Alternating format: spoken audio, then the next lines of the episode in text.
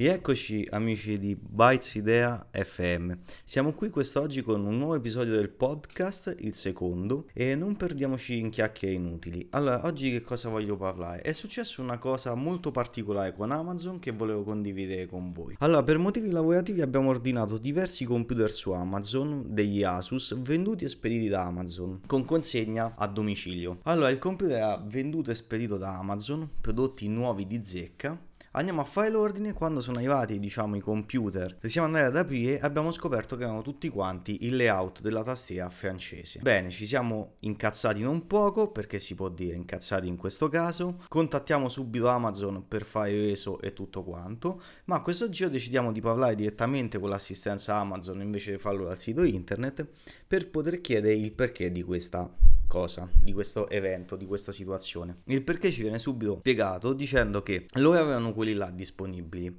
che l'annuncio non è via ritiro. Allora, al che ci siamo leggermente alterati. Io compro un prodotto su Amazon, venduto e spedito da Amazon, dove la tastiera non è specificata, mentre solitamente se voi andate a vedere nei computer vengono specificate tipo le auto tedesco, le auto francesi, mentre questo qui non è specificato. Quindi pensavamo che fosse il modello italiano.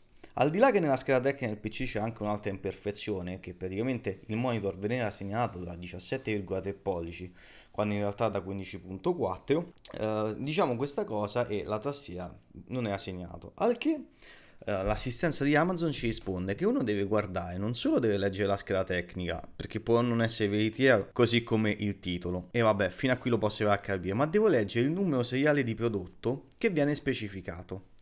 Allora, qui nascono i primi due cose. Innanzitutto, perché se tu fai una pubblicità o comunque sponsorizzi un prodotto, lo dovresti scrivere tu a chiare lettere che tipo di versione è la tastiera. Seconda cosa, io mi vado a cercare il numero del prodotto. Perfetto, lo cerco su internet, verifico che è l'edizione francese rispetto a quella italiana. Ma devo fare quindi così per tutti i prodotti? Tutti i prodotti venduti e spediti da Amazon? Mi sembra una follia. E soprattutto, visto che tu mi dici che la scala tecnica non è affidabile, perché il numero prodotto inserito nella scheda tecnica deve essere affidabile per fare la verifica? Tutto questo non si spiega. A morale della storia, il prodotto non viene sostituito perché non sono più disponibili, vengono rimandati indietro con conseguente rimborso e l'apice dell'incazzatura è che a questo giro il rimborso avviene entro 20 giorni, cioè il tempo che loro ricevono, il, in questo caso i computer, indietro.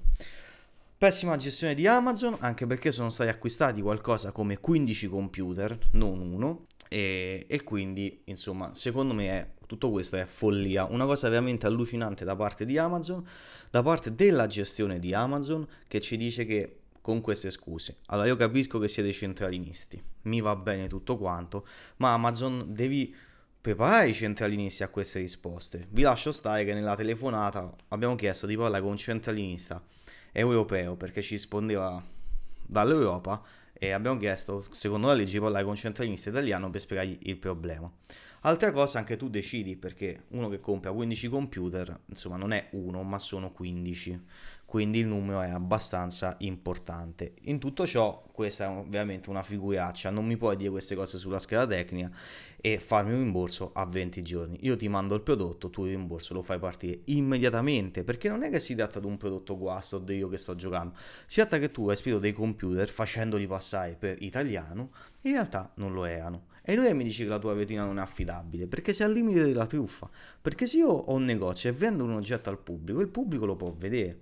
Per questo esiste il diritto di eccesso, mi sembra giusto, ma questa è una palese presa per il culo. Non mi puoi dire questo è l'oggetto e poi mi regali, invece di mandarmi un PC, mi mandi un, una tazza. Non è la stessa cosa. E devo dire che in questo caso Amazon non lo so, mi stai deludendo sempre di più. Stai facendo tante mosse che ogni giorno accrescono il mio dispiacere nei tuoi confronti. Altra cosa importante è che è inutile che mi fai una spedizione Prime e ci metti una settimana per consegnarli. Questa è veramente una cosa vergognosa perché allora non capisco dov'è la priorità del Prime. È anche vero che, come ci hanno spiegato, quando tu ordini loro ti danno il tempo di spedizione, ma un prodotto venduto e spedito da Amazon non ci può mettere una settimana quando ti paghiamo il Prime da 40 euro all'anno. E perché io pago il Prime perché mi interessano i pacchi, non mi interessa il video, la musica. Per me sono tutte, scusate se lo dico, cagate accessorie che non hanno senso. Quindi Amazon mi sento veramente di bocciarti e ultimamente stai sempre peggiorando. E anche con i servizi Prime Now mi sono trovato male a non trovare prodotti, ho ordinato un prodotto, volevo un hard disk, mi serviva un hard disk rapido per aggiustare il computer, l'ho ordinato, ha debitato i soldi e poi dopo mezz'ora mi viene a dire che in realtà l'hard disk non è presente nel magazzino e che non me lo puoi fare avere.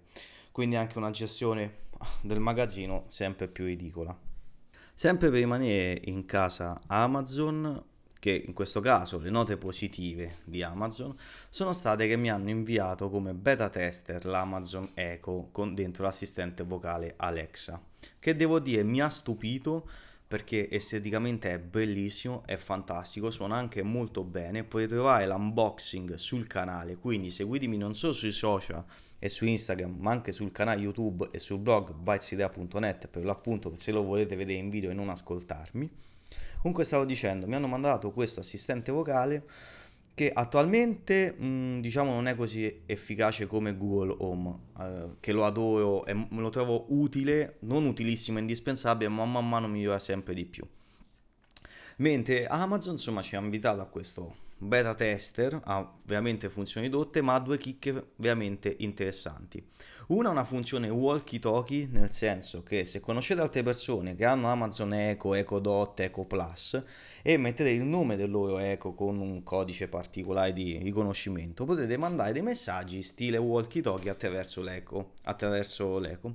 E quindi è veramente interessante, è molto utile, molto carino. Peccato che non conosco una persona che lo abbia, eh, sto cercando di recuperare. Quindi se siete tra questi fortunati e sentite il podcast e lo avete, scrivetemi così magari possiamo provare questa funzione. E l'altra funzione che incredibilmente non ha Google Home, ma Amazon Alexa, il poter inviare dei messaggi attraverso la voce collegando l'Amazon Echo al cellulare.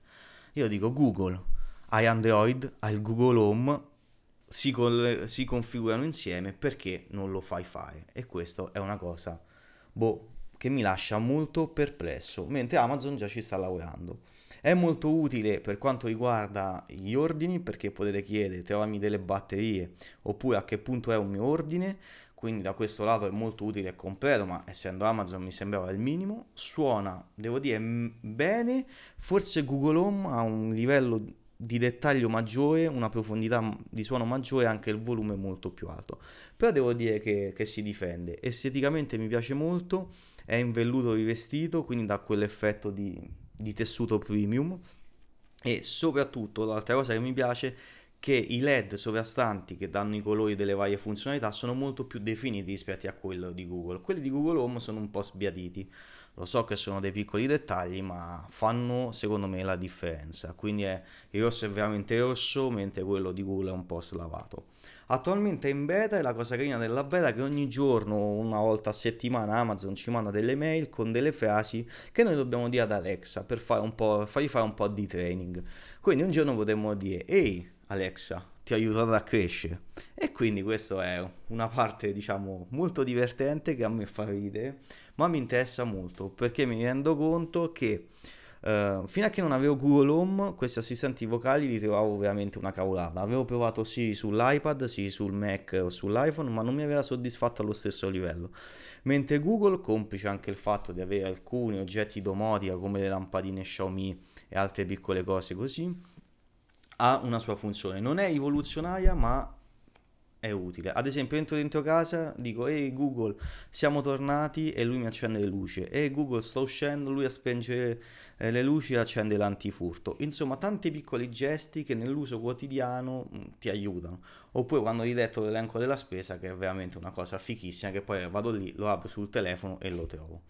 L'unico difetto di Alexa al momento è che anche lui si possono adottare più elenchi della spesa, che sono veramente fighi, funziona molto meglio questo rispetto a Google. Il problema è che bisogna poi vederli dentro l'app uh, di Amazon o attraverso il browser web, non c'è una vera e propria applicazione. Eh, attualmente l'applicazione di Amazon Alexa, anche questa è in beta, quindi Amazon vi fornirà un link dove scaricare direttamente l'APK, quindi non sono presenti ufficialmente sul Play Store Ehm, e questa applicazione, devo dire, funziona abbastanza bene. Ogni tanto si inchioda, ogni tanto è po' lenta, ma la cosa bella è che se noi abbiamo l'applicazione aperta sul telefono e parliamo con Alexa, se gli chiediamo che tempo farà domani, eh, ad esempio a Milano, lui ci aprirà contestualmente rispetto all'audio una scheda sull'applicazione che ci fa vedere il meteo di Milano addirittura in configurazione avanzata, quindi con tutta la settimana o con tutto il mese.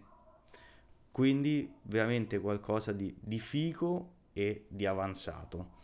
Per questo devo dire lo sto promuovendo. Io spero che cresca, anche se penso che quello che deve crescere maggiormente sarà Google Home, che con tutta la mole di informazioni, avendo Maps e tutto quanto, alla lunga la, la fa veramente da, da padrone e riuscirà secondo me ad avere quel plus in più che poi di questi assistenti sono l'integrazione negli ecosistemi ma anche il poterti fornire delle informazioni in questi giorni ci sono i mondiali, io ogni giorno torno a casa e dico ehi Google che partite oggi ci sono dei mondiali e lui mi dice le partite del giorno e se sono già state giocate mi legge anche i risultati.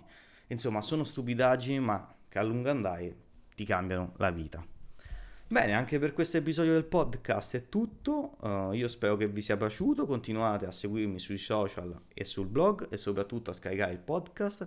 Fatemi sapere email, Telegram, Instagram, uh, Twitter se vi è piaciuto, cosa ne pensate del podcast e se volete degli argomenti specifici da trattare. Un saluto a tutti da Massimiliano per Bytes Idea FM. Ciao e alla prossima.